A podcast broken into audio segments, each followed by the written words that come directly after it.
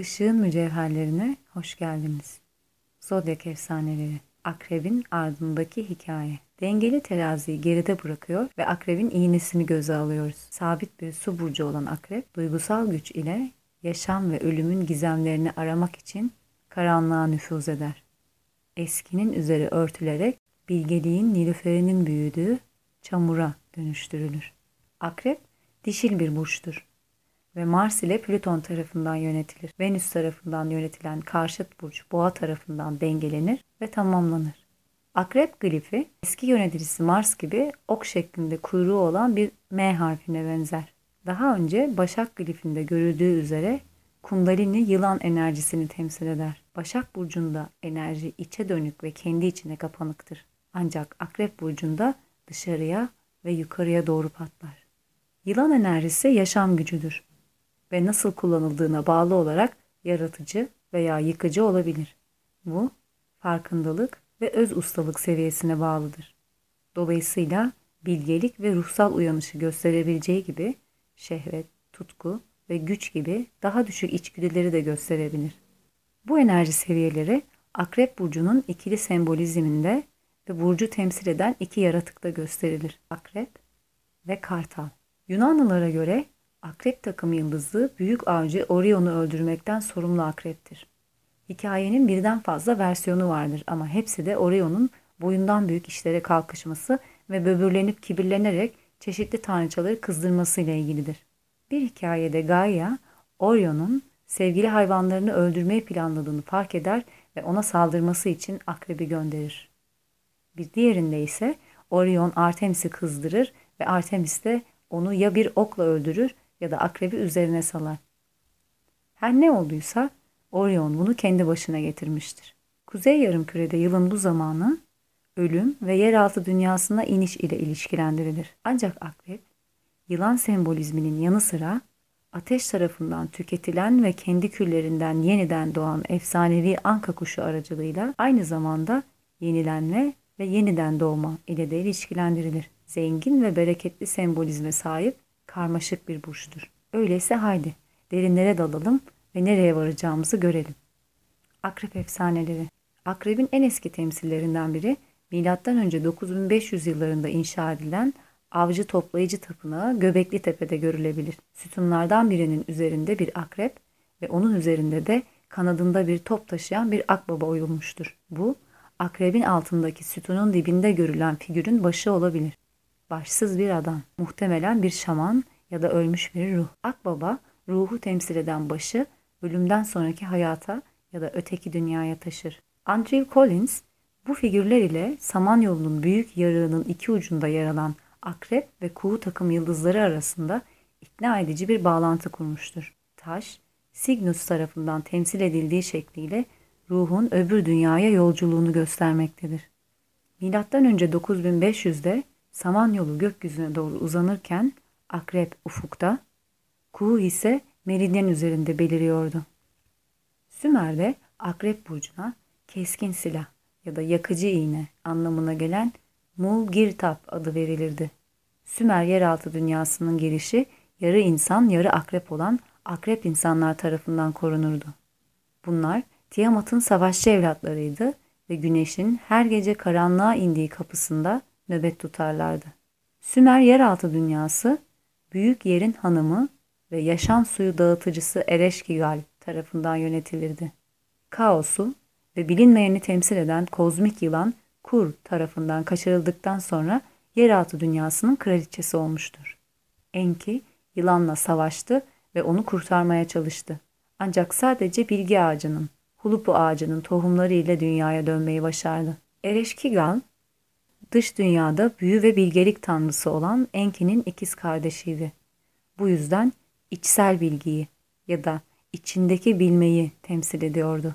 Yeraltı dünyası hayatın gizemlerini öğrenmek ve gizli hazineleri keşfetmek için gidilen adalet ve kefaret diyarı olarak görülüyordu. Bu, Inanna'nın güç kazanmak için yeraltı dünyasına iniş hikayesinde görülür ve hayatın karanlık tarafının aydınlık tarafına öğretecek bir şeyleri olduğunu gösterir. Mısır'da yeraltı dünyasına açılan kapılardan biri başında bir akrep ya da kadın başlı bir akrep olarak tasvir edilen akrep tanrıça Serket tarafından korunurdu. Serket hem koruyucu hem de yıkıcı olarak görülürdü. Zehirler, hayvan zehirleri ve pan zehirler hakkında bilgi sahibiydi ve ölünün organlarını içeren kanopik kavanozları korurdu. Ayrıca şafak vakti Horus olarak yeniden doğmak üzere yeraltı dünyasında yolculuk eden Osiris'e eşlik ederdi. Osiris, yeraltı dünyasının tanrısıydı ve cennet kraliçesi Isis'in kardeşi ve eşiydi. Kalpleri tartıldıktan sonra ölüleri yargılar ve bir bereket tanrısı olarak yaşamın yenilenmesini sağlardı. Osiris ikiz kardeşi Set tarafından öldürülmüş, Set onu parçalara ayırmış ve parçaları Mısır'ın dört bir yanına dağıtmıştır. Isis çeşitli parçaları geri almış ve Horus'a gebe kalmasına yetecek kadar uzun bir süre onu tekrar bir araya getirmiştir. Bu kısa diriliş anı dışında Osiris ölü olarak kalmış ve oğlu Horus olarak yeniden doğmuştur. Set, karanlığın ve yıkımın güçlerini temsil eder. Ancak onun eylemleri olmasaydı Osiris bereket ve yenilenme tanrısı olarak işlevini yerine getiremezdi. Bu tanrıların ikiz olarak tasvir edilmelerinin nedeni budur. Aslında aynı hedefe, ölümsüzlüğe ulaşmak için çalışan aynı gücün iki yönüdürler. Daha önceki bereket tanrıları yaşamın devamını sağlamak için basitçe kurban edilir ve parçalanırdı. Ancak Osiris'te vurgu Tanrı'nın kendisinin dönüşümüne doğru yön değiştirir. Onun efsanesi öbür dünyada yenilenme ve yıldızlardaki ölümsüz olanlara dönüş süreciyle ilgilidir. Nihayetinde Osiris yenilenme yoluyla ölümsüzleşir ve bir ah ya da parlayan kişi haline gelir. Yunanistan'da yılanlar şifa ve kehanetle ilişkilendirilmiştir ve antik Minos kültüründe insanların evlerinde yılan tanrıça figürleri bulunmuştur. Milattan önce 1600'lere tarihlenen bu figürler bir rahibe ya da tanrıçayı temsil ediyor olabilir. Knosos'un yılan tanrıçası kollarını kaldırmış iki yılan tutan bir kadındır ve tacında bir panter vardır. Yunan yeraltı tanrısı Hades'in adı görünmeyen anlamına gelirdi ve üst dünyayı ziyaret ederken görünmezlik miğferi giyerdi. Romalılar ona bereket, değerli taşlar, metaller ve petrolde bulunan zenginlikle ilgili olarak refah anlamına gelen Plüton adını verdiler. En çok Persephone'yi kaçırmasıyla ünlüdür ve sonrasında Persephone yeraltı dünyasının kraliçesi olmuştur. Persephone, tahıl harmanlayan dişi ya da yıkım getiren anlamına gelir. Bu da onun yeraltı dünyasının yollarında inisiye oluşunun bir ipucudur. Hades'in oraya koyduğu bir çiçeği kopararak kendi kaçırılmasına neden olmuş ve ardından her yılın bir bölümünde yeraltı dünyasında kalması gerektiği anlamına gelen bazı nar taneleri yemiştir. Persefone, annesi Demeter ile birlikte ölüm ve yenilenme yoluyla ölümsüzlüğün sırlarını açığa çıkardığı söylenen Elefsis gizemlerine başkanlık etmiştir. Akrep efsaneleri, kahramanlar. Kadim ana tanrıçaların dönüştürücü gücü genellikle bir ejderha veya dünya yılanı olarak temsil edilir. Yengeç efsanelerinde gördüğümüz gibi ilk tanrıçalar hem yaşamı hem de ölümü kendi içlerinde barındırıyorlardı. Ancak daha sonra ayrı alanlara bölündüler. Sonunda erkek tanrılar ölülerin koruyucusu rolünü üstlenmiş ve kahramanlar kadim yılanları katletmek için gönderilmiştir. Yılanlar ve ejderhalar bilinç dışının güçlerini ve korkunç anne arketipini temsil eder. İçgüdüleri, kaosu ve doğanın yıkıcı gücünü temsil ederler. Doğu mitolojisinde ejderhalar daha olumlu figürler olarak görülür. Ancak batıda zavallı şeyleri öldürme eğilimindeyiz. Akrep Burcu için önemli bir ejderha öldürme sahnesi Herkül ve Lernalı Hidra hikayesidir. Dokuz başlı Hidra, yeraltı dünyasının girişini korumaktadır ve yerli halkla ziyafet çekmektedir.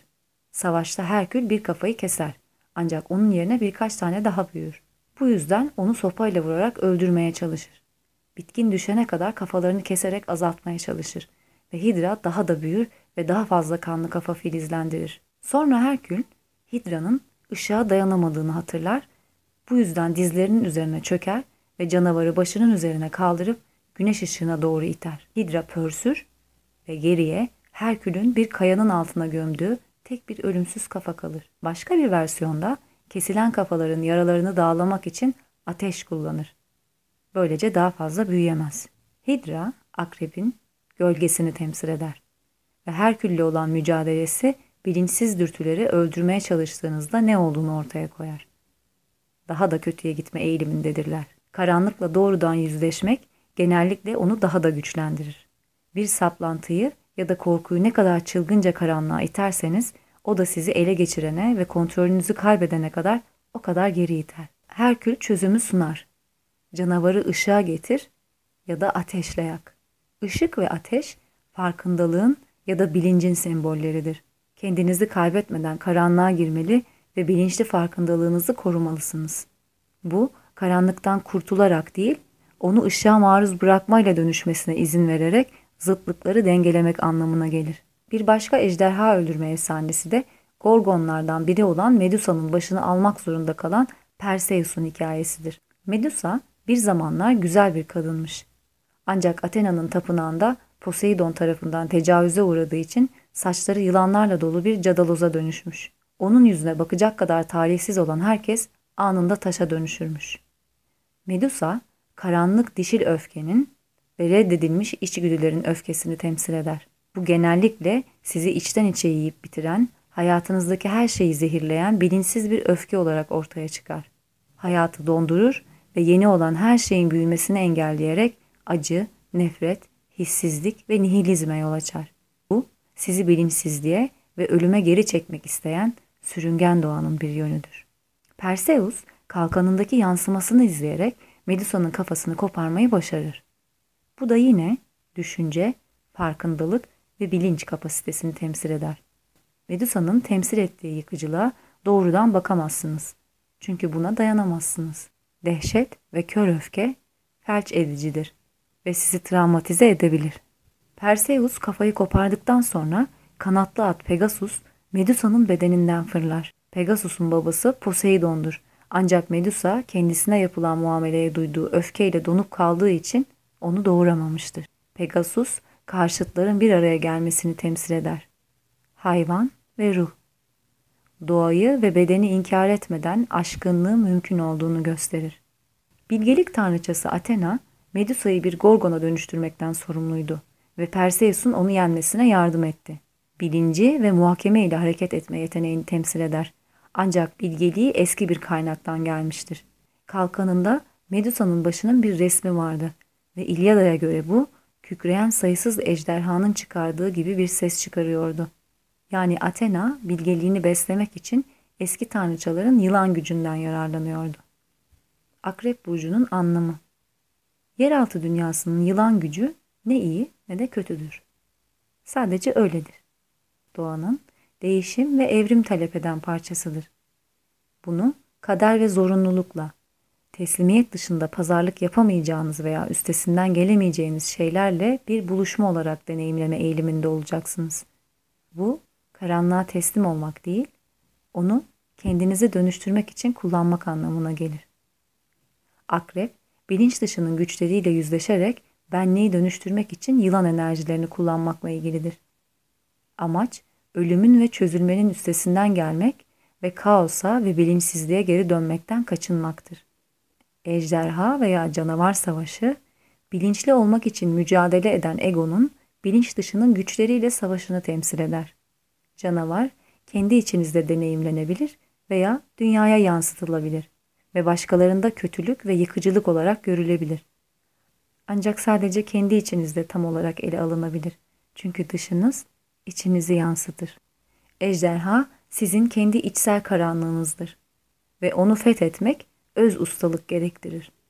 Bu, içgüdülerinize ve arzu doğanıza hakim olmak ve yılan enerjisini şifa, yaratıcılık ve eski yapıların ve ilişkilerin dönüşümü yoluyla daha fazla yaşam yaratmaya kanalize etmek anlamına gelir. İşte o zaman yılan kartala dönüşür ve karanlıkta saklı hazineyi bulursunuz. Herkesin bu karanlığa erişimi vardır. Ancak akrep burcu özellikle buna uyumludur. Sadece güneşteki akrep değil, çok sayıda akrep gezegeni olanlar, güçlü bir Plüton yerleşimi veya dolu bir 8. ev olan herkes. Akrep burcu tiplerinin içlerindeki karanlığı dönüştürmeleri gerekir. Yoksa bu onları tüketir. Ki bu hiç kimse için eğlenceli değildir.